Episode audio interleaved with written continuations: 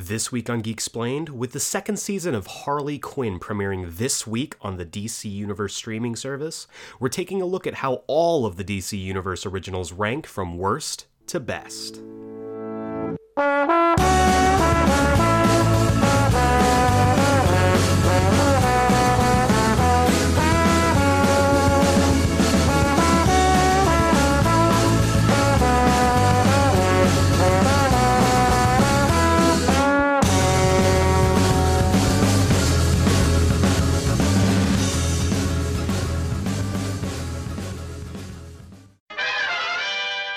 Welcome back to Geek Explained. I'm your host, Eric Azana, and today's episode is all about the DC Universe streaming service. This is a service put out by DC Comics and Warner Brothers that has, I think, been something of a marvel, as funny and no pun intended there. Um, it's just a service that I think gives a lot and it's something that nowadays i think especially with all of the self-isolation self-quarantine social distancing and stuff is a great resource we're talking comics we're talking movies we're talking tv shows and kind of the prize possession of the DC Universe streaming service are their DC Universe originals. These are television shows that they produce that are exclusive to that se- to that uh, service. And today we're going to be ranking all of them. I'm going to be ranking them from worst to best, and we're going to be covering pretty much all of them the good, the bad, the ugly, all of it. And that's what we're going to be covering. We also have our final wildcard weekly review before we pick up with our regular weekly review with the season two of Harley Quinn next week. And we are debuting a brand new segment in the place of Comics Countdown, which we are calling the Comics Callback. All of that and more coming to you on this episode. But before we get into all of that, let's check in with this week's news.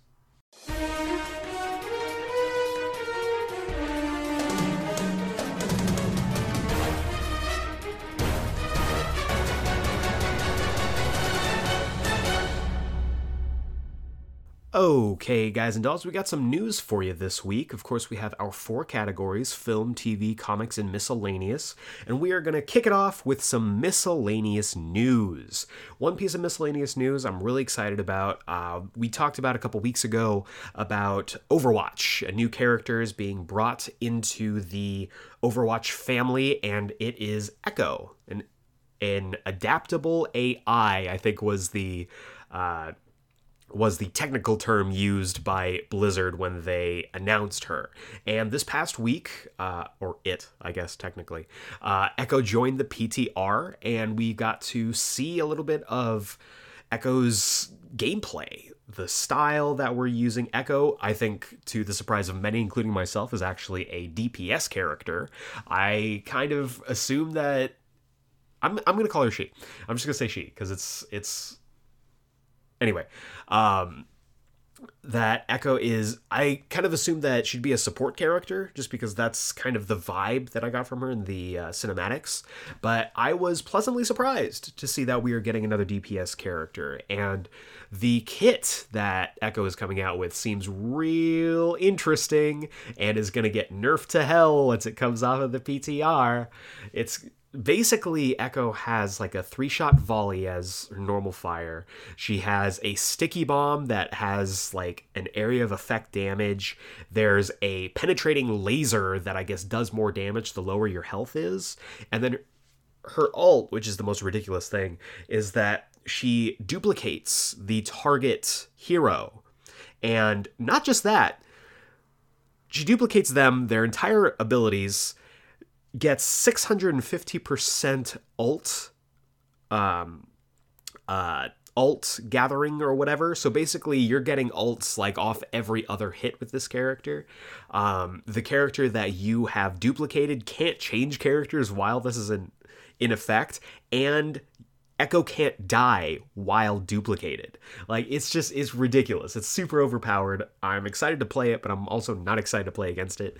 And I think that is going to get nerfed to hell once it comes off of PTR and into the regular game. So that is the info for our miscellaneous. We're going to move on to uh, comics. So in comics, uh, we talked about last week about Diamond kind of shutting down, DC, Marvel, Image, Dark Horse, all of the other comics uh, companies are now having to figure out what's going to happen when they can't get distribution. And this is the problem that is that kind of arises from that huge monopoly that diamond has on publishing and distribution. Uh, but it looks like right now dc is pursuing uh, this idea of a multi-distributor model. Um, and we've started to see kind of the effects as we go into this with their announcement that uh, they're going to go forward with digital releases uh, of each comic of uh, all the comics each week however they've pushed back all of their uh, all of their digital releases of the comics that are coming out that were supposed to come out this week all the way back to the end of the month. So on uh, April 1st, they're to put they're to push back all of those comics to April uh, 29th and then continue with the uh, I guess the normal schedule there. Not sure how this is going to work. Apparently, the uh, higher ups at DC see the digital and um, hard copy audiences as two separate audiences, so I'm not sure exactly how that's going to work out. Um, it does seem like there are rumblings about a separate distribution service, so we'll have to see. Um, if you haven't listened to our Geek Explained Extra from last week about the uh, kind of the state of comics in 2020 right now, feel free to go back check that out. It's like 15 minutes. If you got 15 minutes, uh, I try to be as informative as possible. So that is uh, kind of what I presented there. But yeah, so it's interesting. I will keep my ear to the ground to see what comes up with this uh, multi distributor model. I'm using quotations uh, to see exactly what comes of this because, of course, I want everyone to be safe, as safe as possible, but I'm also selfish and I also want comics. So uh, we'll see. Uh, there is one comic that is digital only that I'll be talking about in our uh, our new segment, Comics Callback. That'll be uh, later on in the episode, but we will definitely talk about that then. Moving on to TV news uh, Castlevania. The animated series on Netflix uh, has been renewed for a fourth season, which I think we all kind of assumed it would be, but getting official confirmation is always good.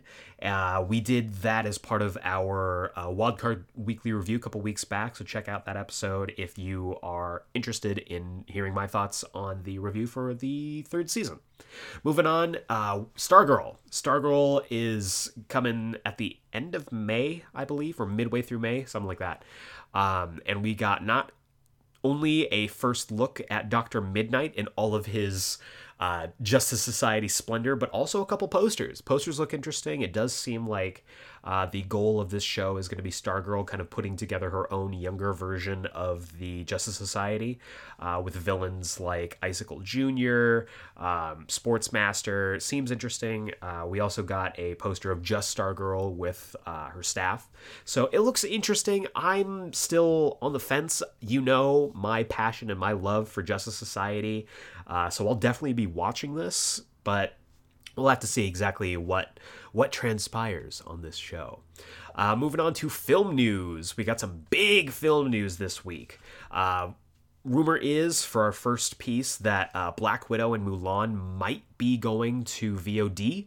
A lot of uh, films that have already come out have moved to this model of going to uh, video on demand early, but right now Disney is looking at the possibility of just releasing Black Widow and Mulan uh, on VOD first, just to see, I guess, try to get some of that immediate um, money back. I'm not sure exactly what uh, their plan would be. I'm interested in both, and I would buy both, but We'll just have to see for now. It's still kind of a rumor. What's not a rumor is that Sony has officially moved Morbius and Ghostbusters all the way back into 2021. So they were both supposed to come out in the next month or so. And so Sony has made the decision to move them back. So we will be getting those movies next year. However, it seems like they are still on track for Venom 2 to come out in 2020 because the Uh, rumored release date for that is in October, which hopefully will be um, pretty far past, you know, after things come back to normal, fingers crossed. But uh, Venom 2 could be, you know, this huge movie if uh, if it's like one of the first major movies that comes out uh, post quarantine, though it may be beaten out by DC because they have moved uh, Wonder Woman 84 to August 14th of 2020. That's two days after my birthday, so that'll be a great birthday present. And I'm I'm glad. I'm glad they moved it back. Uh, I'm sad that we have to wait on it, but it is for the best, and I'm really, really excited to see the movie, especially now that it's going to be closer to my birthday. So that is going to do it for all of the news this week. Speaking of DC, we are now going to move on to the main course of the podcast, the entree, if you will, which is our rankings of all of the DC Universe originals from worst to best. Comedy action, incredibly gratuitous violence. So, when I first heard about the rumblings of a DC streaming service, I was skeptical because even though they had a lot of uh, a lot of content that they could easily put up there. This hadn't really been done before. Marvel doesn't have a streaming service like this, though I guess technically with it being on uh, Disney Plus now, they sort of do. But comics really hadn't had anything like this before and so they were kind of treading new ground and we were going to see exactly what was going to come of this and i will admit i didn't jump onto the dc universe streaming service right away i waited out the first couple months just to see what it would um, what it would bring, you know, what it brought to the table, and I will say that it's probably one of the best investments I ever made. As a comics fan, the comics library there is ridiculous. Their back catalog of animated series that we all love Superman the Animated Series, Batman the Animated Series, Teen Titans they've got it all on there. And their movies too, even though I still don't understand their model of rotating movies in and out every month. They own all of them. I get that there are you know, um, streaming rights and all that stuff that they need to work out. But once those run out, they should just move there. Anyway, the big selling point for this DC Universe streaming service when it was first announced was that they were going to be producing original content. And their first one right out the gate was Titans. And from there, they've steadily built up a catalog of TV shows that you can watch. And so today, we are going to be ranking all of them from worst to best.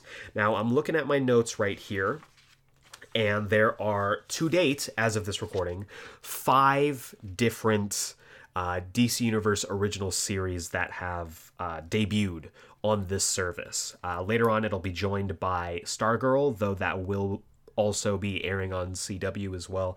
It's confusing. So I'm going to look at these five, rank them from worst to best, and we are going to start off at number five with Titans. That's right, I said it. Titans is the worst DC Universe original on the service, and that hurts me. It really, really hurts me to say that because I should love this show. I should. I just it it makes absolutely no sense that I don't put this at number one just for the sheer fact that the lead of the show is Dick Grayson. Dick Grayson, I have made very clear on previous episodes of this podcast, is the greatest DC Universe character ever created. Period. Bar none. I'll fight you on it. We'll do this. D- Dick Grayson is the greatest character possibly in all of comics, but this show just isn't for me because I believe in my heart that the showrunners and the writers fundamentally don't understand Dick Grayson.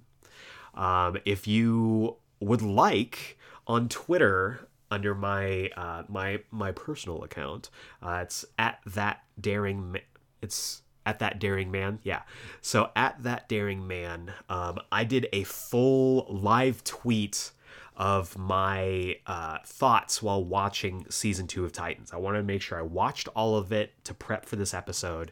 And man, that was rough because I I will tell you starting off let, let's backtrack a little bit with uh, season 1. I was very um, underwhelmed, I'll say. Uh, I wish I could have been whelmed to give a little uh, reference to a later point of entry on this list. But I just I had high hopes for this because it was it's Teen Titans. It's the top team in all of DC Comics. You can argue for, you know, Justice League, Justice Society, Outsiders, whatever, but the Teen Titans are the premier team. They're the team that won the comics battle for DC for years. And it had all of the right components.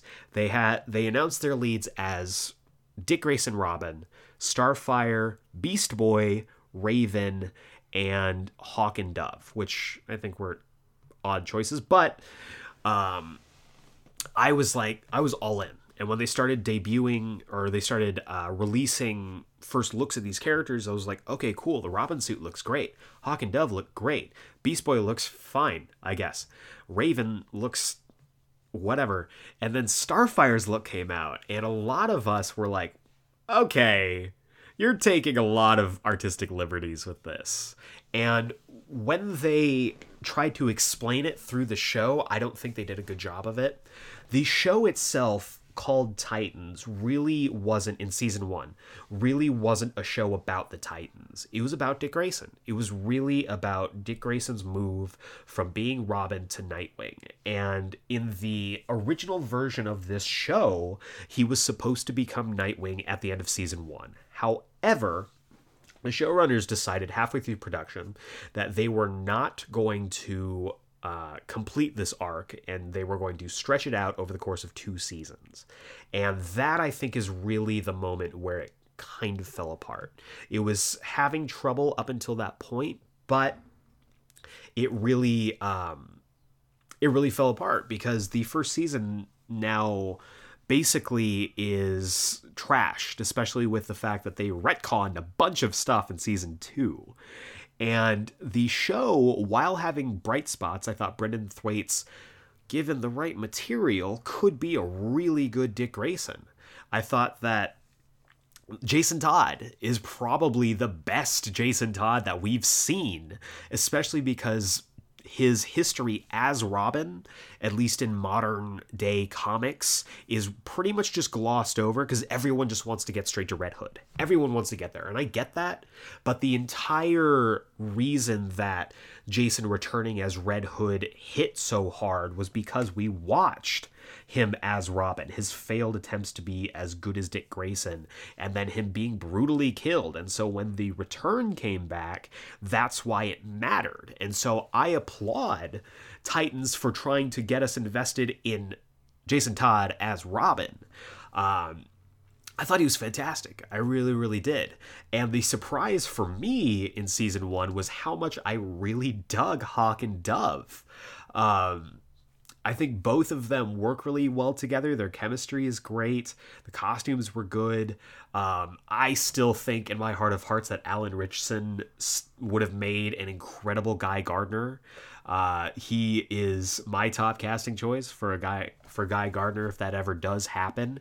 Um, and it had a lot of promise. The first season had promise, but it felt like it was holding back because it it honestly felt like it was made in the mid 2000s where the superhero genre was starting to pick up steam but no one was really willing to admit it. So they were like okay we're gonna have these you know these characters like beast boy and raven but we're we're not gonna call them that. We're not gonna put them in the suits. We're not gonna have them have powers um, or at least the traditional version of their powers. We're gonna you know this is rachel. This is gar. And gar is Gar Logan is uh, Beast Boy's real name, but I don't know why they had to change Raven to Rachel. Raven is a perfectly acceptable name. Uh, I I just I really wanted to like season one, but I just every time they started to draw me in, they dropped the ball again, and I was like, ah, it wasn't as bad as I expected it to be, and a lot of people said it was. Uh, because this show got a lot of hate, rightfully so in some cases. But I finished off season one um, a little frustrated because the cliffhanger clearly was supposed to be the lead into the finale of the season. And they decided, nope, we're going to stretch that out into next season. So then season two came along. First episode of season two, I will say, I thought was well done. I thought the first episode of season two to wrap up season one and to kind of get us in the uh, in the direction that we were going to go for season two, I thought it was fine, and it showed a sort of change of direction. Um, and promised a lot. It promised a new direction. It promised a new vibe. It promised that we were going to finally see the Titans as a team. And then season two happened, and well, um, I'm not going to go into all of my thoughts on season two here. Uh, like I said on Twitter, you can find it. It's a full thread of each and every episode. I live tweeted every single episode and they gave a rating at every episode, but it continued to drop the ball. Uh, season two, I will say, is better than season one, just in general, but they really they brought in all of these new characters and then realized, oh, wait a second, we don't know how to handle the characters that we already have on the show. So bringing in these new characters means that we have to now sideline the characters that we had developed in season one to develop these characters, these new characters from season two. And it just, it made it for a show that had no direction and no momentum. Every time that the show would start to ramp up, we're putting a flashback or we're getting a side story or someone's showing up somewhere. And it really made the show feel like it didn't know the actual order that it was going in. And it's for me as someone especially when you're binging something like this and i recognize that it's like all of the dc universe originals um, they're released on a weekly format but even so, from week to week, I think it would be even worse because they would pop in an episode that's like, wait a second, what happened last week? I don't remember. And so when they finally come back to that plot point, you've completely forgotten about what was happening. So the balance is all off. The characterization of certain characters was weird. I have to give it up for Jason Todd, though. Uh, Jason Todd was consistently one of my favorite characters in season two, uh, along with Hawk, who, again, Alan Ritchson as Hawk so good. And then my new favorite character that came into the show, to the surprise I'm sure of no one, was Connor Kent, Superboy. They teased him at the end of season uh, at the end of season one, and his episode is probably the best episode of the entire season uh, because it's just a pure Superboy episode. No other Titans show up. So they're able to focus on this character, focus on what makes him tick, and focus on him on building him up and developing him to the point that he interacts with other people. And that episode alone shows that when they care, they can put something together that really really works. And I think as like a solo pilot for a Superboy series, that could have worked. Um but then the rest of the show is so committed to telling the story of Dick Grayson becoming Nightwing, which it should have already established in the first season that we're getting a lot of retread. There's a lot of repeated um, story beats and a lot of character regression because the characters who had gotten their development in the first season now wouldn't fit into the narrative of the second season that they were trying to build. So they decided to regress some of these characters, like Starfire, like Beast Boy, into characters that just felt like either A, they went through all this and didn't learn anything, or B, were completely different characters. And by the end of the season, I was so fed up with the show that the I, spoilers, I guess. I should have said that at the beginning, uh, but we're a little late in it now. But um, that when they killed Donna Troy with no lead up, no um, no fanfare, no real true heroic sacrifice, I laughed. And I shouldn't have laughed. That's supposed to be a serious like moment. Donna Troy, one of the founding members of the Titans, dies, and I laughed. I had to pause the show because I was laughing so hard that I could not see the screen. And that just goes to show you like they didn't do the work to build up these characters to make you care when these things happened. And overall, it just felt like a failure when it comes to narrative and when it comes to character. And that's a real shame. So overall, and I think, and I put this at the end of um, that long live tweeting thread. Uh, Titans, I can honestly say, is the worst comic book show that I've ever watched. And I mean that because it didn't have a direct vision, it didn't have clear characters, and it just felt like it was a paint by numbers, made my committee show that was trying to be too many things at once rather than really knowing what it was from the get go. And so that's why it's at number five. At number four, just barely eking out Titans, is Swamp Thing. And I'm going to tell you the big reason that Swamp Thing beats out Titans on my list is that Swamp Thing knew what it was from the beginning. It was a supernatural swamp horror show, and it leans into it immediately. There is no um, dilly dallying, there is no um, trying to figure out what the show is. The show knows what it is right from the beginning, and that's why it's such a shame that it basically was cut out cut off at the knees and not allowed to really finish its production. And that's why, honestly, it ranks so low. I will say I really enjoyed Swamp Thing. I really liked it. I thought all the performances were spot on. Um, the plot lines and the characters had a lot of intrigue, and I thought that they were compelling as characters and as pieces of the narrative. I liked Marais as a backdrop and as a setting. I liked all of the actors that were in it and I honestly, you know, even some of the more silly stuff that you can kind of, I guess, wave away when it comes to putting together stuff like that. Um, I really I didn't mind. I didn't mind the ridiculous of certain episodes. They brought in Blue Devil of all characters. Like it's it really was a great show and I enjoyed it a lot. I still think that it's some of the best horror storytelling that um, DC live action has done.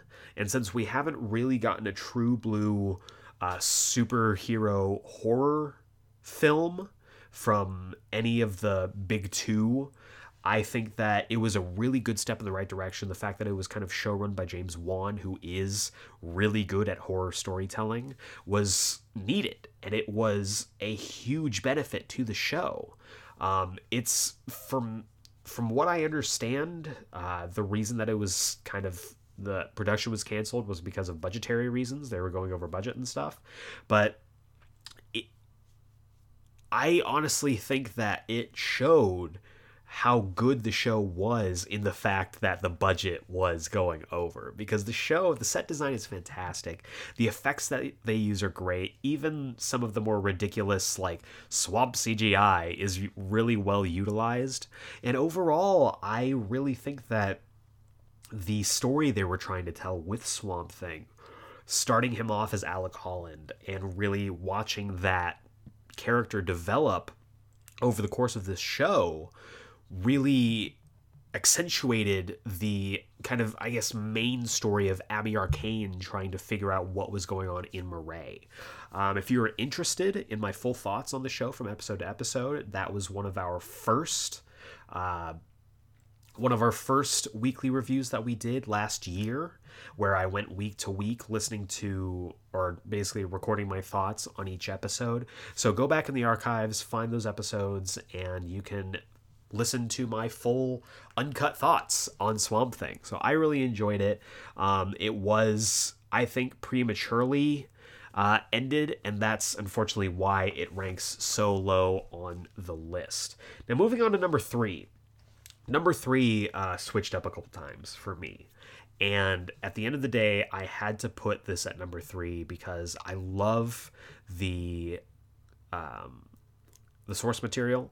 I love the characters, and I love that fan support brought this show back. And I just love the team. But at the end of the day, the third season of Young Justice, I don't think reaches the heights of the first season, maybe the second season. Um, and so that's why it's a little bit lower on the list. But number three is Young Justice Outsiders. Um, just the idea that uh, Young Justice was brought back from overwhelming fan support, uh, petitions, campaigns to bring it back, I think is a wonder and it's a revelation when it comes to how fan support can bring shows back from the brink. We've seen this with Clone Wars, another animated show that had a huge following, and its fan support brought the show back for its uh, seventh and final season. This show was brought back kind of in the same way, in that it would be debuting its newest season on a streaming service rather than being on like Cartoon Network or something like that. And I was a diehard fan of Young Justice in season one, season two. Even though season two is better binged than it is um, watched week to week, I still think that season one and season two of Young Justice are some of the best animated storytelling that they've done at DC Comics.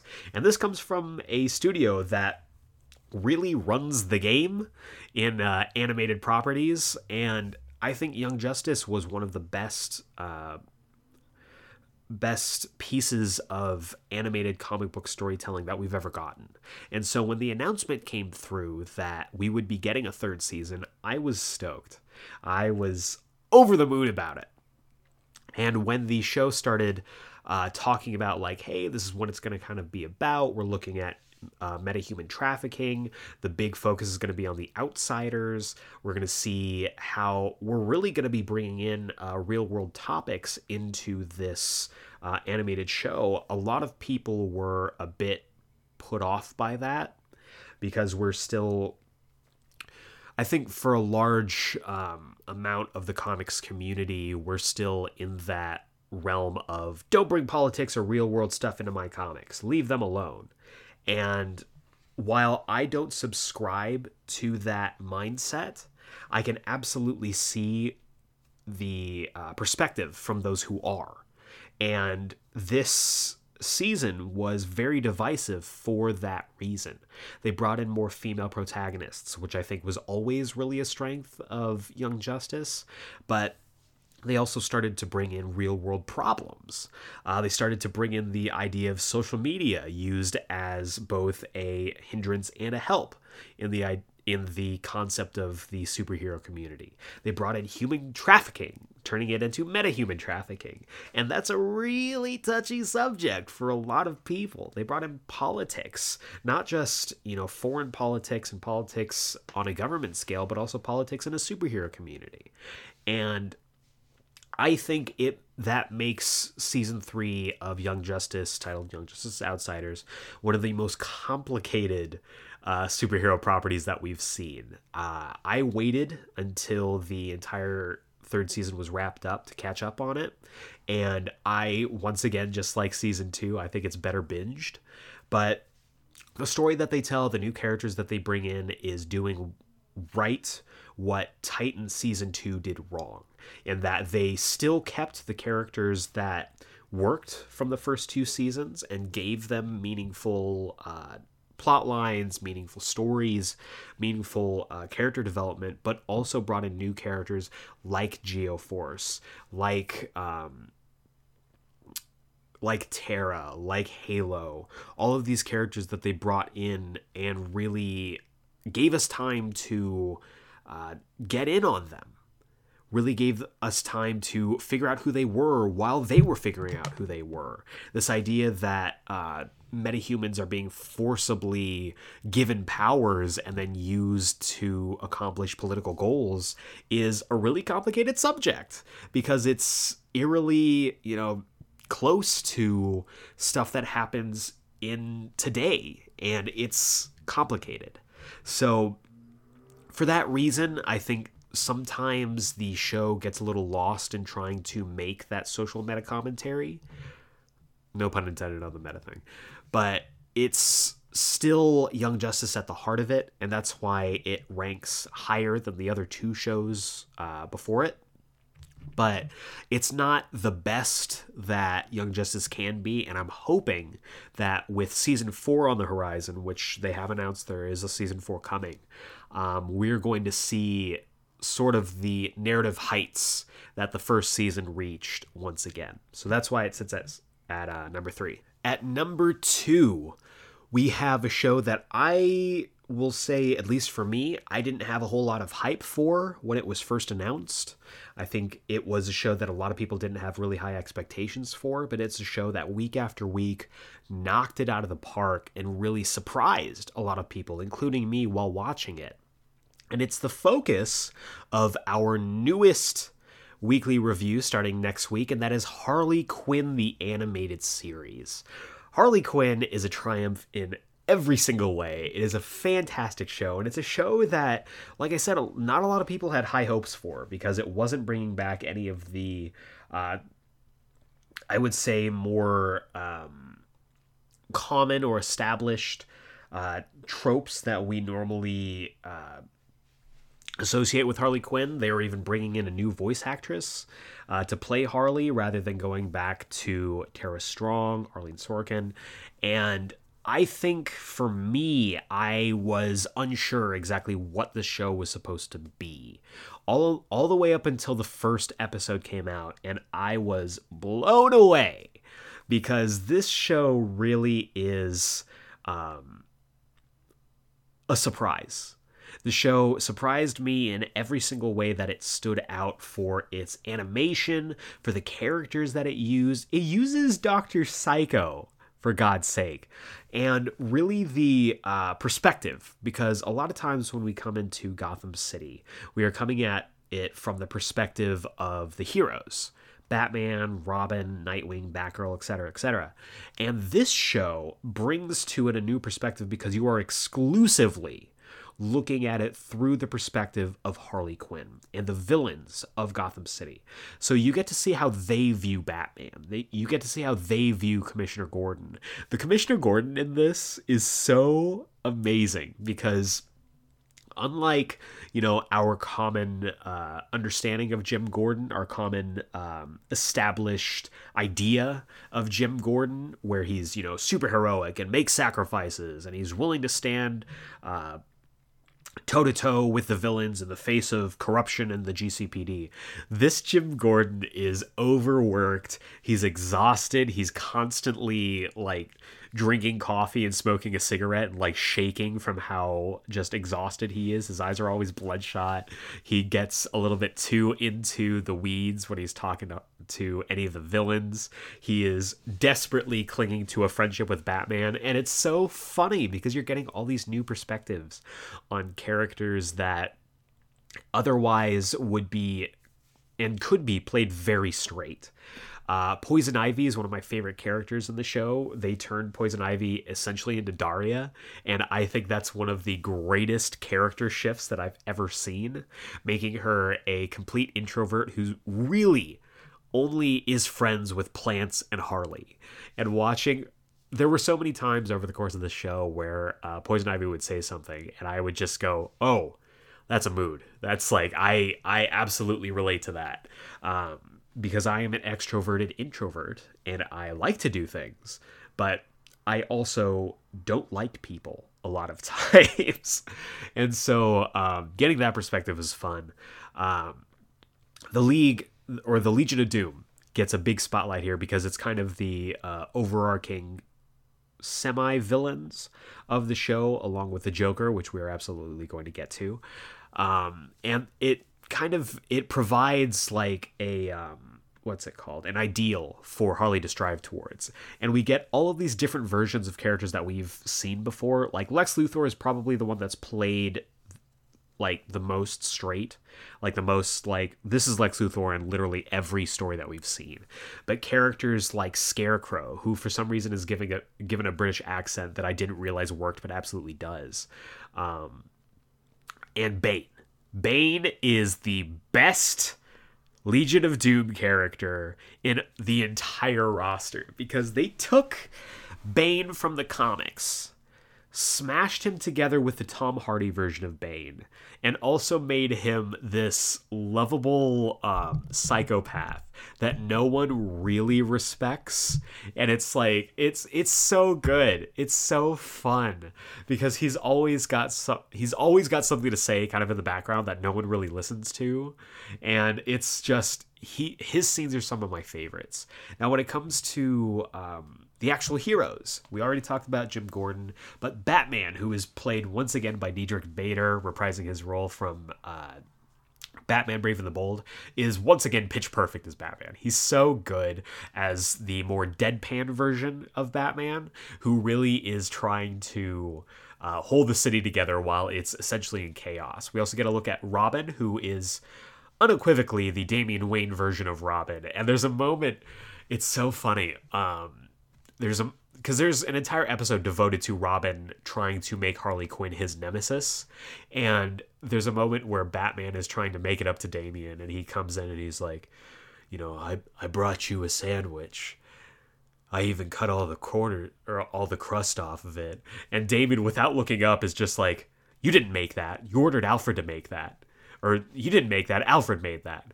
And Batman just kind of sadly like looks down at the sandwich. He's like, I told Alfred to make it. And it's just it's so funny. The scene goes on to actually like talk about like their nemesis and Batman's like you really want your nemesis to be special. Like it's it's talking about, you know, your first time. And um Robin is just, you know, he's so intent on trying to get his first big nemesis and Batman's like, "You really you want to have your first nemesis as someone that you can see the rest of your life battling. And it's just, it's so um, tongue in cheek a lot of the times that you kind of forgive the fact that it's, I guess, technically supposed to be um, for kids since it's animated, but it is absolutely an adult show.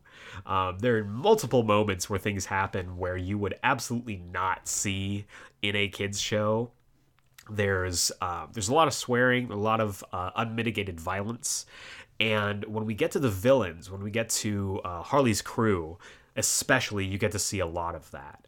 Uh, Doctor Psycho is a prime example of just this woman hating. Um, just piece of shit kind of guy but there's something you know um, endearing about him that makes him really fun to watch. Uh, we also have Clayface, who is my favorite version of Clayface that I've ever seen because he is a thespian through and through. He talks, you know, he talks like um he talks like this, and he is very theatrical at all times. And he's a method actor because Basil Karlo was an actor. And it shows like him go through like whenever he um whenever he transforms into someone. It's always his voice, but he's doing an impression. Uh, there's an excellent episode with Maxie Zeus, who is just another just garbage person, but it's a fantastic episode where he um, where they're trying to break into Maxie Zeus's mansion, and Clayface is basically like, "I'll distract." They're they basically tell Clayface, "You distract him like with the delivery, and we're just gonna sneak in."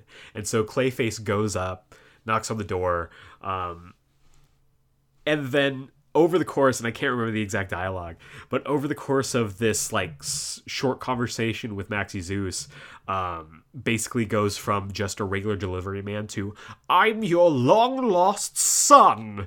And it's just so fun to see him like get so into each character that he plays when he transforms into them.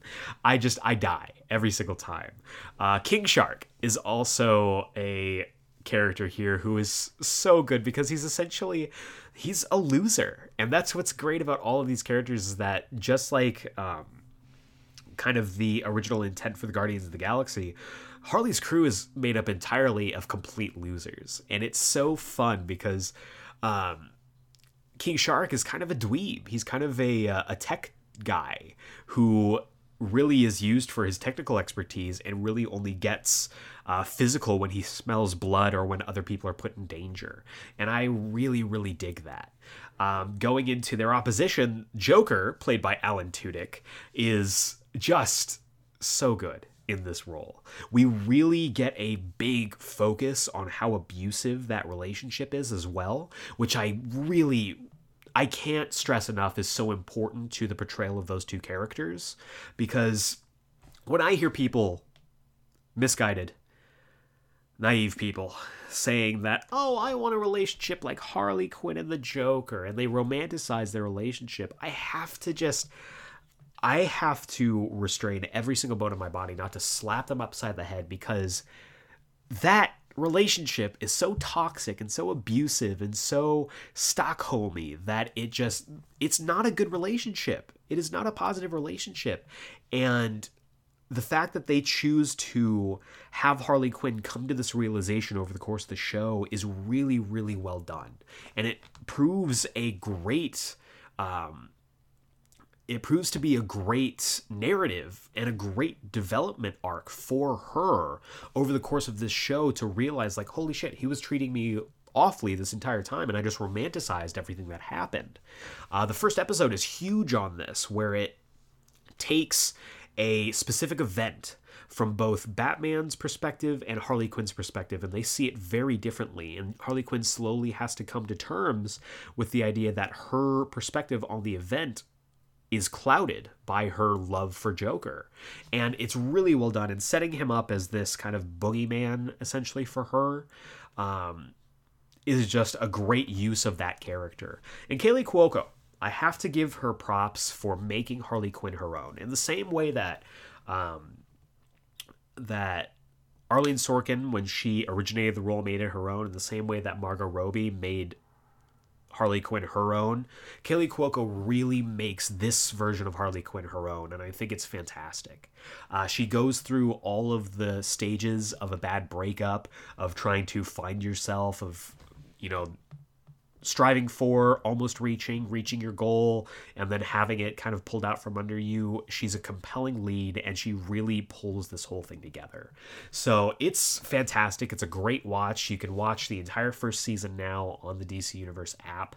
Um, and they just they did a great job and i'm really excited to start season two next week and i am chomping at the bit to talk to you all about it however it was just shy away from the top spot for me personally. And that top spot has to go to another underdog, another show that not a lot of people had high hopes for, but every single week blew it out of the water, hit home runs, and that is, of course, Doom Patrol. I have a passionate love for this show. And it stems from the idea that I was not a huge Doom Patrol mark for most of my life. Uh, right before the uh, first episode debuted, we actually did an episode on the history of the Doom Patrol. Uh, check that back out in the archives. You can find it. It is one of, I think, one of the first episodes that I was really like, I'm really interested, but I don't know a whole lot about this. So, doing my research for it, I was blown away and this show, with its cast, its storytelling, the arcs that it went through, was so well done that I just I it it couldn't. It was the easiest choice to put this at number one. Um, Harley Quinn got close, but it will be number two for me, um, probably all all the way through till the end of time, because Doom Patrol is a story about um, about belonging. Doom Patrol is a story about trauma. Doom Patrol is a story about uh, feeling outcast. It's taking all of the best bits of the previous four entries on this list and putting it together in a kooky, weird, super adult style story. This show really is the best thing that DC Universe put out, and there's a reason that its second season is also going to be debuting on uh, HBO Max because this show is just a triumph in every way. The Doom Patrol uh, centers around Cliff Steele, aka Robot Man, Jane, aka Crazy Jane, Rita Farr, aka Elastigirl, Larry Trainor, aka Negative Man, and Victor Stone, aka Cyborg, all brought together by uh, Niles Calder, played by Timothy Dalton, I might add, um, to become the Doom Patrol. And they face off against Alan Tudyk once again on this list as Mr. Nobody. And I think for me, the announcement that Cyborg was going to be on this team was the thing that caught my attention immediately. Because typically, Beast Boy is kind of that younger member on the team. And even though Beast Boy was already in Titans, they had kind of established over the course of that show, as well as over the course of this show, that these two shows kind of take place on different Earths. And that was ultimately uh, kind of concretely revealed in Crisis on Infinite Earths. Wonderful, by the way. And this show really could not be more different from Titans because where Titans didn't have a clear direction and you could tell it was trying to be too many things at once. Doom Patrol is a show that knows that all of its characters are super fucking weird they, they just know. They know how weird the show is. They know how weird the characters are. They know how weird the story is, and they lean into it. And it's so fun to see. Each of these characters is super compelling. Uh, Diane Guerrero plays Jane, this girl with 64 different personalities. Each personality has its own superpower. And her arc through the show is finding uh, strength not just in herself, but in being able to trust other people. And her relationship with Cliff, who plays, who is uh, played by Brendan Fraser, hadn't seen Brendan Fraser in forever. Um, is so heartwarming because the two of them are missing something that the other uh, kind of fulfills. Crazy Jane had an incredibly abusive. I'm, I'm calling her Crazy Jane. Uh, but Jane had an incredibly abusive relationship with her father and really never. Um, never learned to cope with it and that's where all of these alternate personalities uh, stem from while cliff cliff steele really was kind of a garbage person and lost both his um, his wife, who they hated each other, but more importantly, his daughter, because he was supposedly killed during an auto accident, and his daughter grew up with his best friend.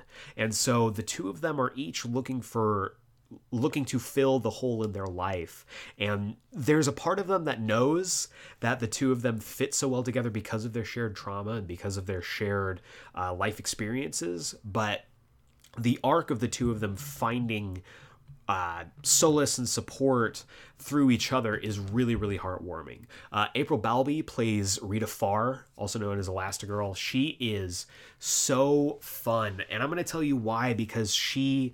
They played a lot with her character when it comes to her powers. In the comics, Elastigirl is known for being able to essentially just grow giant, and that's really what her power set was in the comics. Here, they make her a lot more similar to Clayface, and I think that was an awesome change because Rita Farr was an actress in, I believe, the 50s or 60s. And she uh, had her accident just like everyone else did. And she was given these powers where she is essentially able to. Essentially, her real form now is just this. Um, this mass of like flesh and it's disgusting um, but she is able to reconstitute herself into her form, into other forms. And it's really cool because she has to learn about stepping into a role that she was never prepared for. And that's one of support. She's essentially has to become the mother, uh, the motherhood role in this, where she was never really. Um, she's very vain. She was never really out for anyone but herself. And seeing her grow throughout the show, learning to care about others and to put others before herself is really, really cool. The biggest, I would say, arc, uh, for me at least, the one that I was. Um, the one that I was most captivated by was uh, Larry Trainor. He's played by Matt Bomer, one of I think the probably one of the prettiest actors uh, working today, who is primarily unseen. His face is primarily unseen because it's constantly wrapped in bandages. Uh, Larry Trainor was a pilot, a former uh, United States Air Force pilot, who uh, came into contact with this uh, negative spirit, and now it it basically melted him. Essentially, like you take the bandages off his head, and he looks worse than Deadpool. And he has to struggle with this idea of identity because when he was a pilot back in, I think it was the mid to late 60s, um, he was a closeted gay man who had a wife and kids at home. And this accident kind of threw everything out because his best friend, who's also his lover, um, was the only one who really was there to support him after this accident. And yet, because of Larry's con- conflicted uh, sense of identity, he pushed him away and it's watching him go from not wanting to be anywhere in the world with anyone, wanting to be just shut in from everything, watching him slowly come to terms with finding out who he is, who he can be, and how he can bring a positive change to his world, which is, I think, more important than the greater world uh, is just so fascinating. And his episode, specifically, there is an episode that focuses on Danny the Street, which is a character who is a literal street. It's weird, I know it is, but it's one of the best episodes because this episode is a very um, Larry heavy episode. And there's a scene that I still, I think it's one of the best scenes in the entire show, where he is in this club inside of uh, Danny the Street, and there's this moment where he uh, he feels. I don't want to spoil it because I want you to watch this show, um, where he feels for just a second like he used to before his accident, and there's this just amazing moment where he is free and he's happy and then it cuts back and you find out that he is still struggling with this idea of identity. And it's it's fascinating. He's super compelling as a protagonist. And what i love about this show that again um, shows like Titans didn't do was that it gives you time with each and every character, not just to establish them, but also to establish their relationships with other characters. I think that the mystery behind Miles Niles Calder is amazing. They also bring in one of my favorite underrated comics characters, that being the amazing and super underplayed Flex Mentallo. He's one of my favorite characters who doesn't get enough love. And this kind of all culminates with a showdown with Mr. Nobody, who is essentially omnipotent and uh, he or omnipotent for those of you who want to get technical about my um, enunciation. And he's fantastic because he is fourth wall breaking, more so I think than than uh, even Deadpool is because he recognizes like you know we're in a show. I do narration for the show. Like the villain is narrating the show and it's so meta it's so fun and he as a character has so much fun. You can tell Alan Tudyk is having the time of his life. And that is contrasted with uh, Joivan Wade as Vic Stone Cyborg who is so confident in his idea. At this point like uh, cyborg is already like an established hero. Uh, he's met the justice league who do exist on this world somehow. And he has to kind of come to terms with the fact that he may not have all of the uh, he this idea of himself may not be actually true to what he is. So just like everyone else who is kind of struggling with their identity, both in the world and with each other, uh, they take a character who is easily played very one note. Uh, you can very easily play a character like Cyborg as just like the heroic guy who is just kind of a jock asshole and really give him depth and really give him an arc as well. The show overall is just a treat. Every single episode I absolutely love. It was one of, if not, I believe it was the first uh, weekly review that we did for this show for this podcast. And every single week I fell more and more in love with the show, with these characters, and it's just it's the right way of taking a weird concept and weird continuity and rolling it into a package that is even weirder, but also is full of heart, full of care, full of love, and really is one of the best comic book shows ever. Period. Bar none. And that is why it takes the number one spot for me. So that is my uh, definitive ranking as of this recording for the DC Universe originals. At number five, we have Titans. Number four is Swamp Thing. Number three is Young Justice Outsiders. Number two is Harley Quinn, the animated series. And number one, Doom Patrol. Um, I think there's value in all of these shows in some form or another. Um, if you are new to the DC Universe streaming service, I would absolutely implore you to watch all of them. Um, maybe in descending order from Doom Patrol down uh, as of this uh, ranking, because I think all of them really bring something different to the table. And even though some of them do it really uh, stick the landing better than others, I think with this kind of slate and with this um, catalog of DC Universe originals, there's, I think, a good reason for the DC Universe streaming service to continue on. We are getting um, new seasons for all of the shows that are on this list, with the exception of Swamp Thing, and I'm interested in all of them, even Titans. I have no interest in watching either of these two seasons ever again. The rewatchability of Harley Quinn, the rewatchability of Doom Patrol really uh, puts them above the others, but I am interested in seeing where each of these shows go with their next season, which brings us to the weekly review. Uh, next week we are going to be doing the first episode of season two of Harley Quinn. Could I can't tell you how excited I am.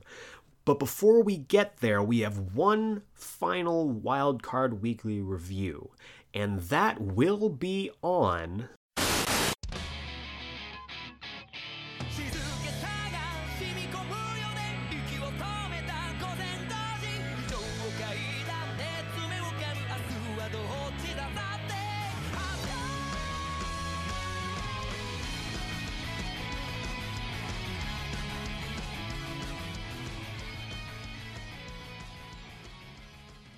No lie, that theme music gets me so hyped.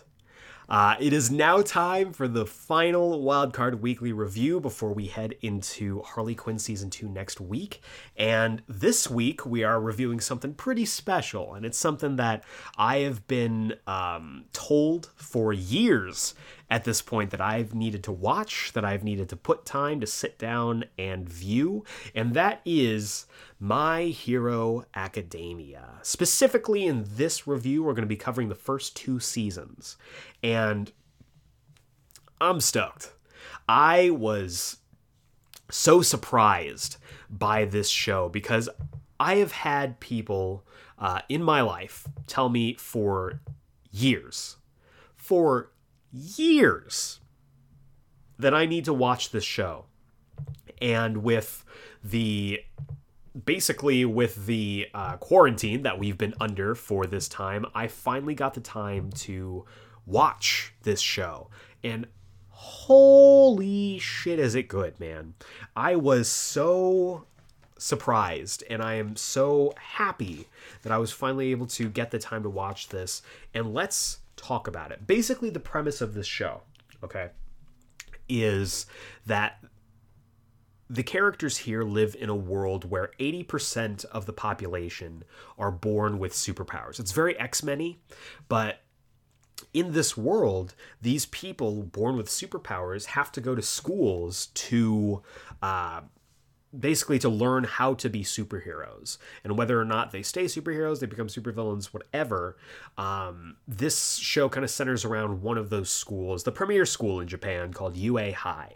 And this whole concept of learning how to be a superhero of learning how to uh, use your superpowers which in this universe are called quirks are is just fantastic. And the world is really kind of led by the premier superhero, All Might, who is every single bit as inspiring and happy and um, heroic as Superman. Essentially, All Might is this world's Superman, and he is the symbol of peace, and he is.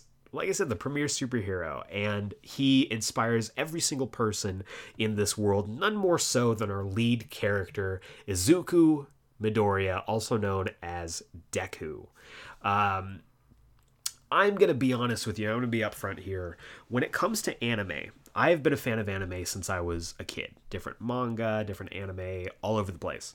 And I don't know if anyone else f- feels the same, agrees with me, or whatever, but I have had um, multiple times where I'm watching a show and I really want to. Um, I'll I really want to like the main character, but I love some of the supporting characters more than I like the main character. This has happened in shows like Naruto. When I watched Naruto, I was like, "Yeah, let's fucking do it. Let's uh, let's read this." And immediately, I'm drawn to Sasuke. I don't know why. I don't know what happened, but uh, Naruto was never really a character that I was super compelled by. Um, and this happened with other uh, with other manga, other anime as well. But this is probably the first time in a long while that I have watched an anime and the lead character is the one I'm most invested in. Um, Deku is just an incredible character. Deku is someone who is as much of a fanboy of superheroes and um, the battle versus good and evil as I am. And maybe that's why I'm so drawn to him because as much, he's as much of a fanboy as I am when it comes to this stuff.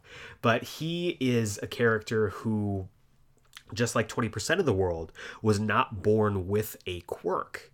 However, he worships All Might and he has this idea in his head that even without a quirk, he could still find a way to be a superhero.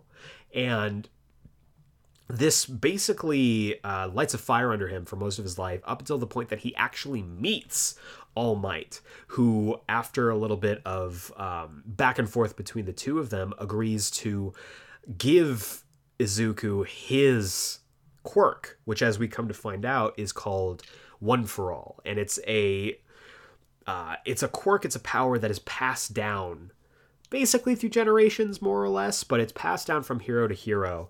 And All Might has now chosen Deku to take on this power to become the new symbol of peace in the world.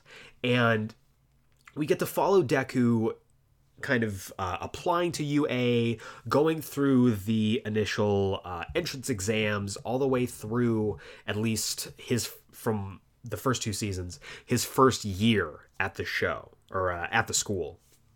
And the first season is really about him trying to overcome this uh, this self doubt and this really this inferiority complex that he's kind of always had. And even though yes, he gets a little emotional, yes, he gets a little um, whiny, he is just as inspiring as All Might is to his classmates. Uh, just in different ways, because where All Might is inspiring because he is super powerful and he's able to um, inspire people by the incredible feats that he can uh, achieve. Deku is inspiring because he doesn't have that. Using uh, All Might's power injures his body. And so he has to overcome all of these obstacles to get just to where his other classmates are. And that's what's so inspiring about him. It's um it's similar, I would say, in it has the same kind of um what's it called? It has the same kind of uh, themes, I would say, as like something like Into the Spider Verse, where it's like anyone can be a hero. Um, and I really like that. Uh, a f- friend of mine who has also been one of the loudest voices uh, trying to get me to watch this, shout out to Kanan, um, kind of gave me this pitch to really get me into watching it, where he was like, you know, he and he knew what he was doing when he asked this question. He asked a leading question that was, uh, "How much do you love Superman?" And I was taken aback by this question because I had never kind of really equated the two.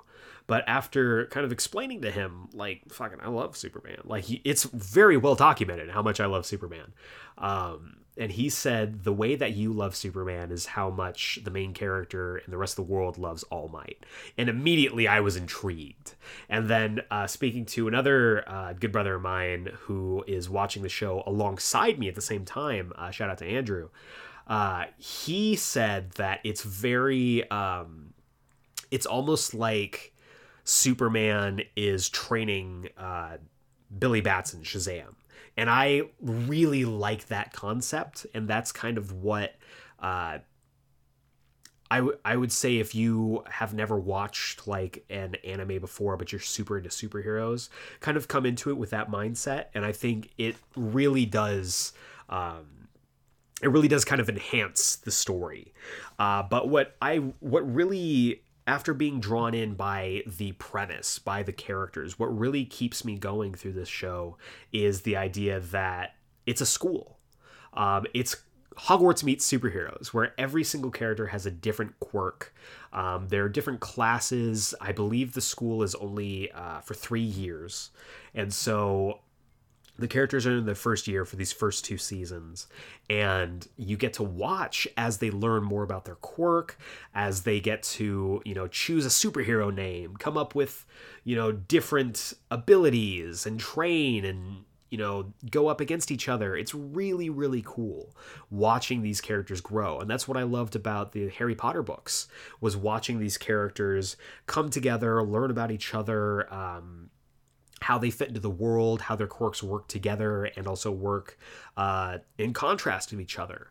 And it's so fun watching these characters grow and become these new versions of themselves, as we all do when we're going through high school. Uh, what's also really cool is that this touches on an idea that we don't see a whole lot when it comes to superhero media, and that's the kind of um, industrialization and uh, I don't know how to describe it the uh, capitalist uh, monopoly of superheroes.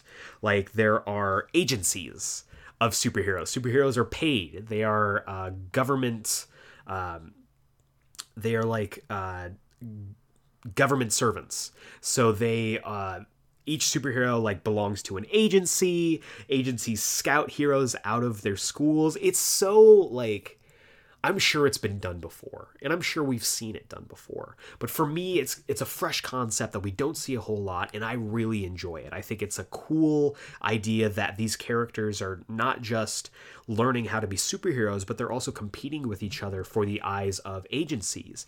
And in that, it kind of has a lot of parallels to um, to the entertainment industry. Like I see all the time uh, fellow actors and actresses who are in, you know, acting schools, who are in art schools, who are like, you know, I'm developing my quirk, I'm developing my talent, and I am trying to be on display for different agencies who will pick me up and, you know, will do work together. Um, and in that, I was able to uh, relate to it as well. It's a lot of different ideas that I can latch onto and really. Um, take a lot of um, uh, what's it called? Value out of because I've been there. I've I've been in that stage where you're like you're learning about yourself. You're learning about your talent. You're taking classes. You're honing your craft and you're putting yourself on display for agencies to pick you up so you can get work to make money through your talent. And it's so refreshing to see something like that. And it's i mean i will not sit here and be like, you know, actors are superheroes, but like it's it's very similar in that um business sense and i really appreciate that. And that really speaks to you know the world building that this show does.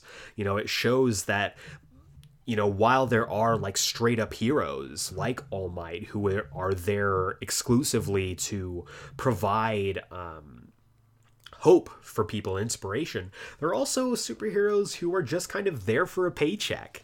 And once again, as someone who um, is in the industry of arts and entertainment, you see that all the time. People who are mildly talented, but they are really just there to get a paycheck.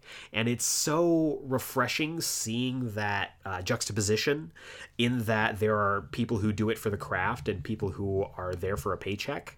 And you get to see that when it comes to like agencies, like how scouting works.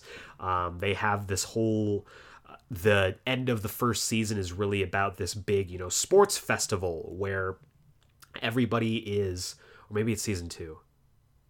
I think it's season two. That's the sports festival. Um, where it's everybody is kind of doing, you know, a showcase and they are on display for these, um, uh, for these scouts and these agencies to sponsor them. And it's really cool watching that progression because season one is great because it shows the entrance exam. You go in, you learn about what the school is about, you get to see. Um, everybody kind of working together, learning about each other's quirks. You get a great look at the supporting cast as well. The supporting cast is fantastic. Um, characters like Iida, one of my favorites. Um, Ochako is really great, and uh, Todoroki and uh, Bakugo are standouts as well. And you get to see those characters learn about their quirk, learn about their quirk in relation to others in their classroom. And then the first season wraps up on this villain attack where they attack a training exercise and you get to see kind of what the overarching villain of the series is going to be.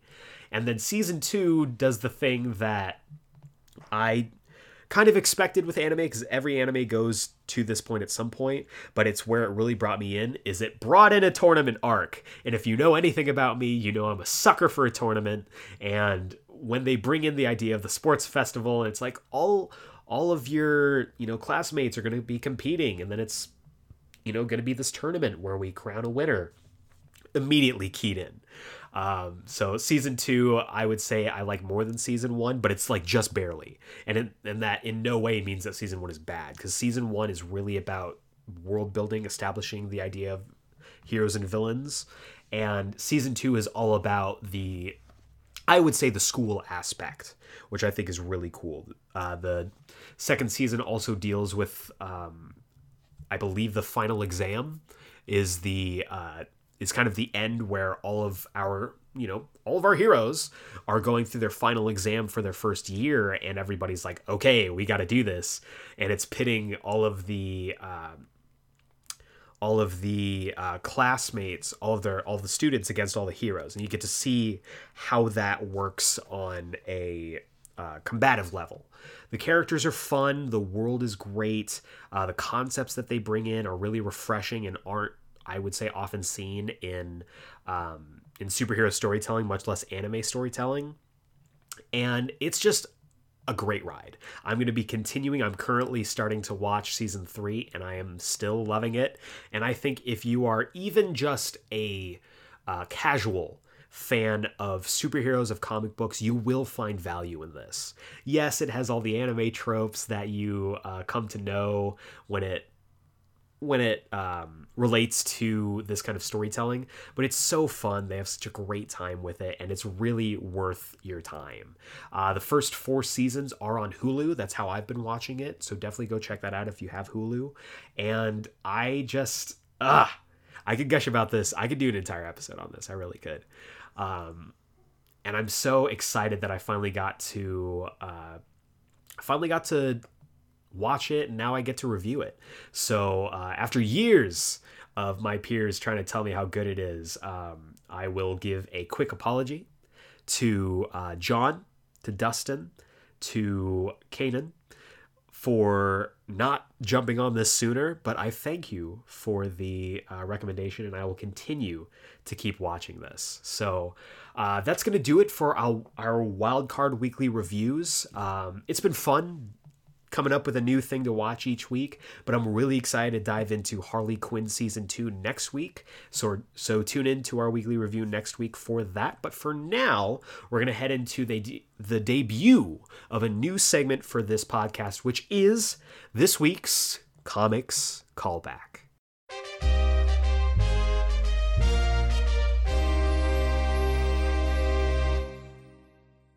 Welcome to a brand new segment that we're calling the Comics Callback. This is where instead of talking about comics that you should be picking up this week, I'm going to give you five comics that you should go back and read. Whether these are single issues, I'm kind of taking this uh, fast and loose. We're going to come up with it as we go. Um, this first segment is going to be um, talking about the first issues of these arcs, but really talking about the arcs as a whole. So I'm going to be counting down five comics that I think you should go back and read in this time, with uh, no new comics really coming out at this point. Um, it's a great time to go into back issues, checking out stuff on the DC Universe streaming service, on Comixology, um, ordering hard copies through. Uh, if your local comic shop can do deliveries, that's great, or through Amazon. It's absolutely worth your time to check these out. Uh, before we get into that, I will do a quick uh, Geek Explain Pick of the Week from last week, and it was for me. Uh, Batman, Curse the White Knight, number eight of eight, the conclusion of the story, uh, written and illustrated by Sean Gordon Murphy.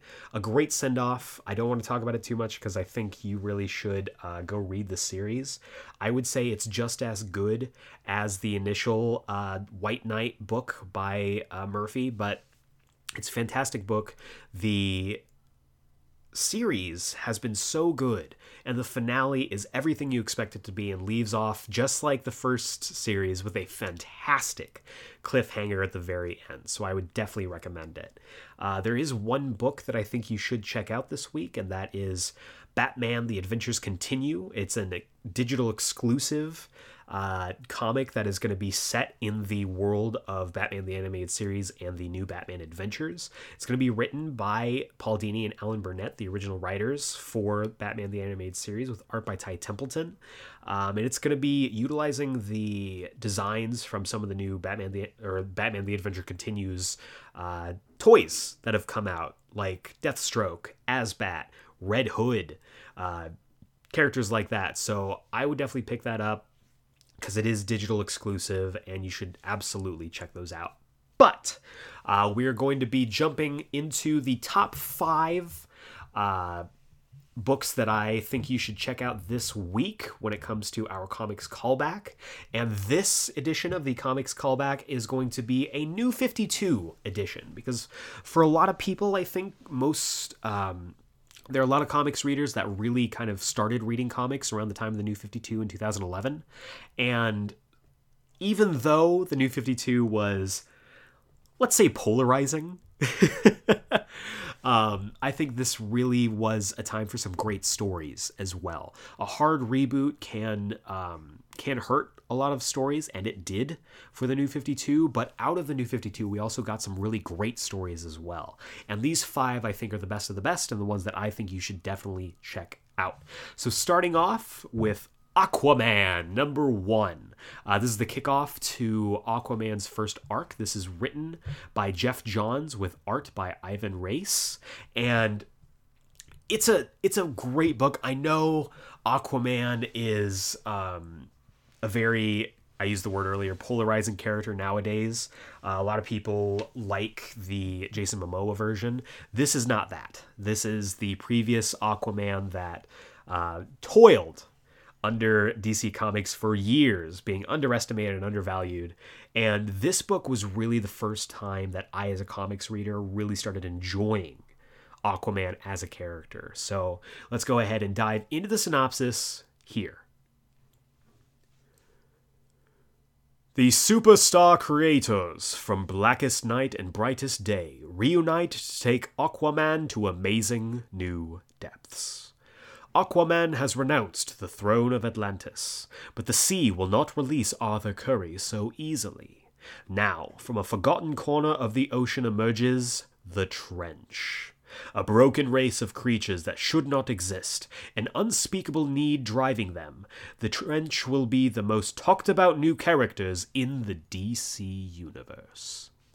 Spoiler alert, they were not But um, if you did watch the Aquaman movie, you will know you do know that the Trench were a large part of that, and that James Wan is actually currently developing a Trench spinoff for some reason.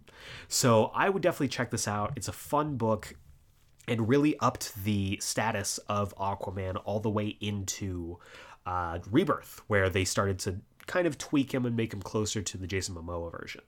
Next up, we have Action Comics number one, written by Grant Morrison with art by Rags Morales. Uh, this is a book that surprised me, and it's a book that as a Superman fan, I knew I was going to pick up, but did not realize I was going to be as hyped for. Um, I knew that Grant Morrison knows how to write Superman. Uh, he is the brains behind uh, All Star Superman. But I was not prepared for the Superman that they were writing here because they were essentially writing from a blank slate. Uh, this was a Superman that we hadn't seen before. This was a Superman that really is um, still in his early days, my personal favorite version of Superman. Um, and this was a story that really kicked off the new status quo for that Superman. So let's dive into the synopsis here.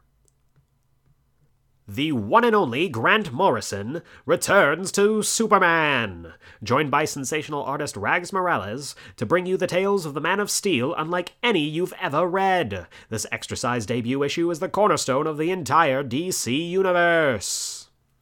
So, this book is set uh, five years in the past. And so, at the start of the new 52, um, it's basically the Justice League has been formed. They're all, you know, figuring things out, but they're younger and all this stuff. This took place, this initial arc took place five years in the past in kind of a year one situation for Superman. Uh, this is one of my favorite. Uh, Superman costumes, where it's just jeans, t-shirt, and a little bitty cape. Superman. This did influence uh, my personal design of Superman in the uh, Superman Pitch It from episode 100.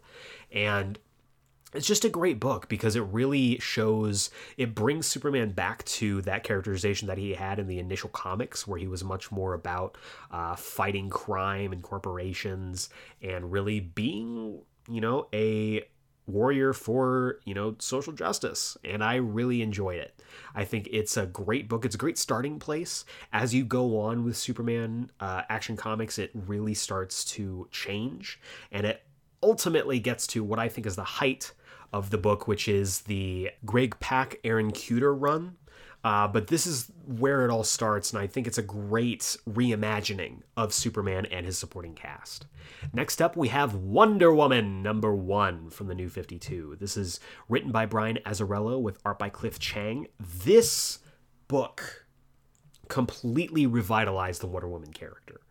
Um, I think it's pretty safe to say that by the time that uh, post Final Crisis, all the way up to fi- up, up to Flashpoint, um, Wonder Woman had really gotten through all of the stories that you could tell with the character. And this new 52 book revitalized that character and really gave a new dimension to her by inserting more Greek myth into her origin. This is where her becoming the daughter of Zeus was first put in. This is essentially, if you're a fan of God of War, this is God of War meets Wonder Woman. Uh, and this really is the book that started the train rolling into what we know to be Wonder Woman status quo today. So let's go ahead and dive into the synopsis here. Gods walk among us. To them, our lives are playthings. Only one woman would dare to protect humanity from the wrath of such strange and powerful forces. But is she one of us, or one of them? So, yeah, if you're a fan of that kind of like hard hitting story that dives deep into great Greek mythology. I'm a huge fan of Greek mythology. Uh, this is definitely a book that you should read. And the entire New 52 Wonder Woman run is really a story of uh, peaks and valleys, but it starts off so strong here that it really kind of carries you through all the way through that New 52 run. Next up, we have Nightwing number one in the New 52 era, which is written by Kyle Higgins with art by Eddy Barrows. This was the book for me when the New 52 came out. This was the book that I clung to. This was the book that I just, I still hold very near and dear to my heart.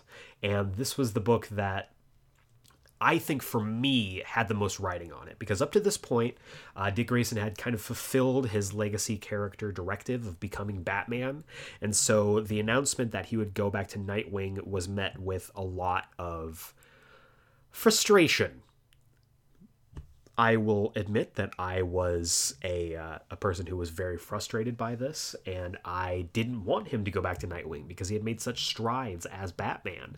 But this was the book that really kind of turned it around for me and got me back into the idea of you know what he can be okay as Nightwing. He's not going to lose anything as a character by being Nightwing again. And so this book is so fun. Let's just go ahead and dive into it. Dick Grayson flies high once more as Nightwing in a new series from hot new writer Kyle Higgins, and he embraces his destiny, Haly's Circus.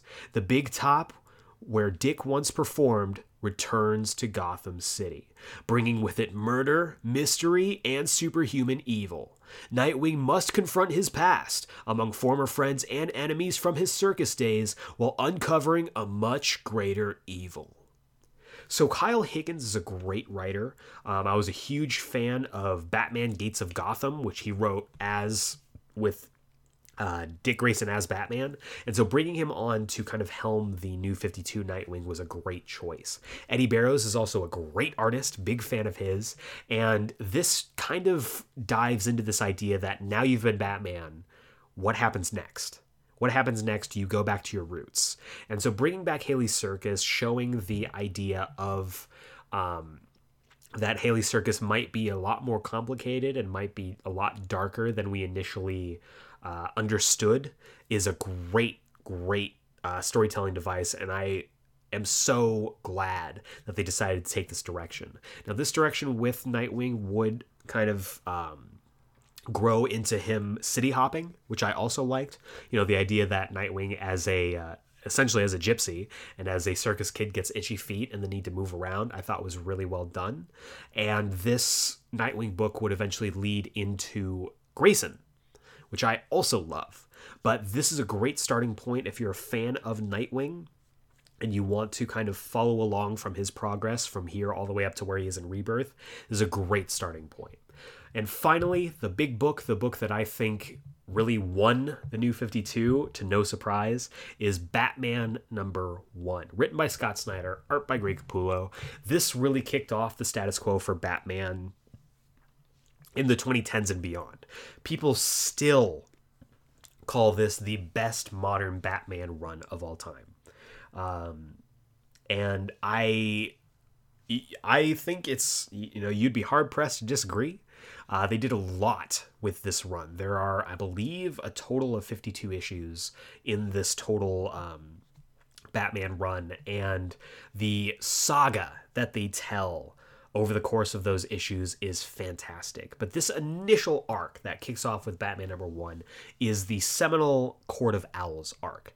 This established uh, a brand new villain for Batman, which is super hard to do uh, nowadays. Pretty much any villains created past, let's say, 95 don't really stick around all that much, with very few exceptions. But this one really is one of those things that people now put up with, like the Joker, Riddler, Penguin, those characters who have been around for decades, really have established themselves as, to quote a another synopsis on this list the most talked about new characters in the DC universe. Uh, the Court of Owls is a great, great uh, established uh, villain nowadays, but here, when this story was kicking off, they were still brand new. There was a lot of mystery behind them, and the whole Court of Owls arc leading into the Night of Owls was some of the best and arguably was the best that New 52 really got in this stage of development. So let's go ahead and dive into the synopsis here. Be here for the start of a new era for the Dark Knight from writer Scott Snyder and artist Greg Capullo. A series of brutal killings hints at an ancient conspiracy, and Batman learns that Gotham City is deadlier than he knew. So again, this starts off, you know, Batman kind of in the status quo of like, I'm Batman. I know everything about Gotham. And then steadily as the issues go on and as the story goes on, he starts to learn that, oh shit, I didn't know everything about Gotham. And that's really at the heart of every Batman book what it should be about taking Gotham, making Gotham a character in its own right, and really giving Batman new stories to tell. So that's why I think it's honestly the best of the New 52, and this is why Batman number one from the New 52 era is the book you should be reading if you want to go back and read uh, a book, an arc, a full uh, run from that era. So to recap, we've got Aquaman number one, Action Comics number one, Wonder Woman number one, Nightwing number one, and Batman number one. These five, for me, are the best of the uh, New 52 era. Next week, we'll be taking a look at another uh, another group and I'm hoping that this will uh, kind of give readers, you know, some material to go back. If you haven't caught all of these issues, you can go back and read them. They're all available on the DC Universe app. Uh, they are not a sponsor of this podcast, but they could totally be a sponsor of this podcast. And I think it's absolutely worth your time to go back and read this, especially now that we're not getting new comics for a little while. So these are the books that I think you should definitely check out. These are the books that I think uh, represent the best and the height of the new 52. And these are the books that absolutely deserve a comics callback. And that is going to bring us to the wrap up, the final segment of this episode. And that's also going to bring us to the Geeksplain mailbag. We've got two pieces of Geeksplain mailbag for this week. First off, from Dante Barber on Instagram. Uh, I kind of put out the call last week to ask uh, the Geeksplain listeners how they uh, would rank their top five books that you should be reading in 2020. Feel free to send me your top five books, and I will absolutely read them on the air here. Uh, Dante Barber sent me over his top five, and they include. Um, Moonshine from Image, Gideon Falls, also from Image, God Killers from Aftershock, Black Hammer, I've heard a lot of good things about Black Hammer, and I definitely want to check that out. From Dark Horse, and in number one, Dead Planet DCeased from DC. Thank you for sending that in. And he also sent in uh, two questions. So I'm going to read them here. So he says, Dante says, I have two questions for you and the rest of the Geeksplain listeners. How do you think that Superman will be beaten in the uh, Dead Planet series? He's practically unbeatable since he absorbed the sun. And the other is Do you think the upcoming DC animated movie Justice League Dark 2, which is uh, Justice League Dark Apokolips War, will be able to possibly be better than the MCU Infinity Wars movies? So I'm going to tackle each question one at a time. First question um, It's going to be tough. Uh, Superman at the end of uh, the initial DCeased book also became a an anti-life zombie and more or less absorbed the sun it's um yeah, that's going to be tough. Uh, they are sending over, as far as we know, uh, Jon Kent, who is possibly even more powerful than Superman. He's been uh, touted in the Legion of Superheroes most recent book as the one and true Superman. So we've yet to see how his half Kryptonian, half human biology is going to.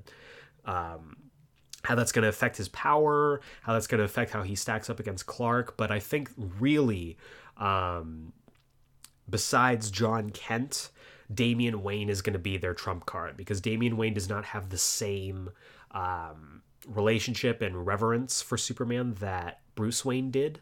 So if anyone is well equipped enough to take on Superman, because regardless of whether he has the anti life equation within him, he's still he still has his normal weaknesses, and Damian Wayne is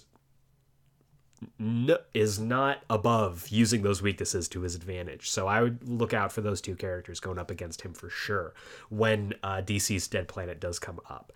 And to tell you your second question, Justice League Dark Apokolips War, I am going to say honestly no. Um, I do not think it will be uh, better than the Infinity Wars movies. I'm just going to say just based on Infinity War alone. Um, they've said and uh, DC has kind of let out that the Apokolips War movie will be kind of the culmination of their current like New 52 DC animated movies line where all of them were in a shared universe and then once that once that movie goes it's going to be a free for all and movies going forward will have their own continuities which I think is better. Um, I think just based on the fact that I am no more uh, invested in the characters from the new 52 animated movies than I am from the Marvel movies. That I don't think it will be better. I like the ideas that we've seen in the trailers and the first looks, and I think it's going to be a good movie, but it will have to pull out all the stops and really surprise me to be better than even just Infinity War, much less both Infinity War and Endgame together. Our second piece of uh, listener mail from the Geeksplain mailbag comes from Jessica Morgan on Twitter, where she asked me how I would recast the original six Avengers. So we're talking Tony, Steve, Natasha, Bruce, Thor, and Clint.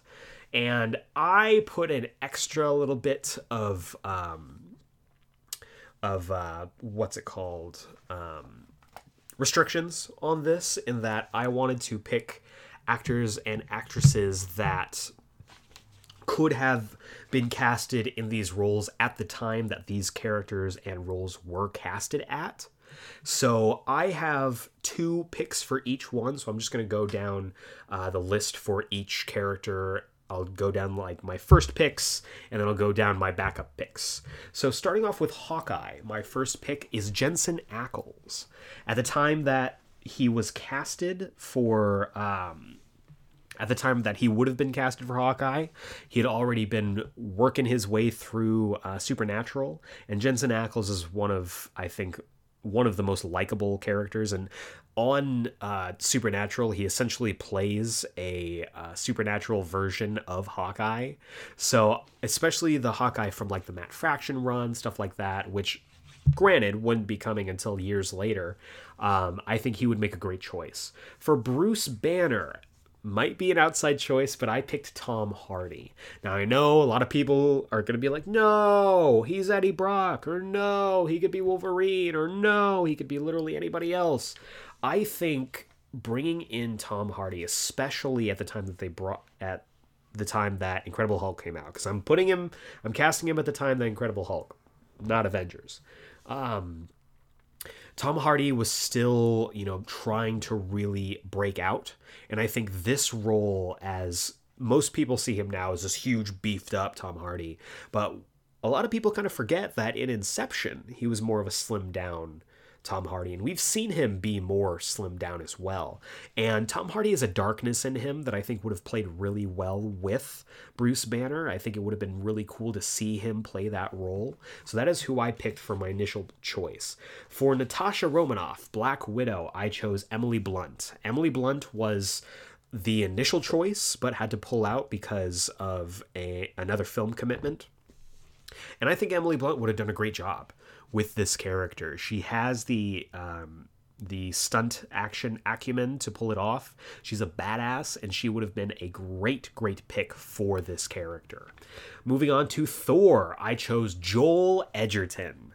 I am a big fan of Joel Edgerton, and this stems all the way back to Warrior, which if this casting had been put in place, would have reunited him with uh, Warrior castmate uh, Tom Hardy.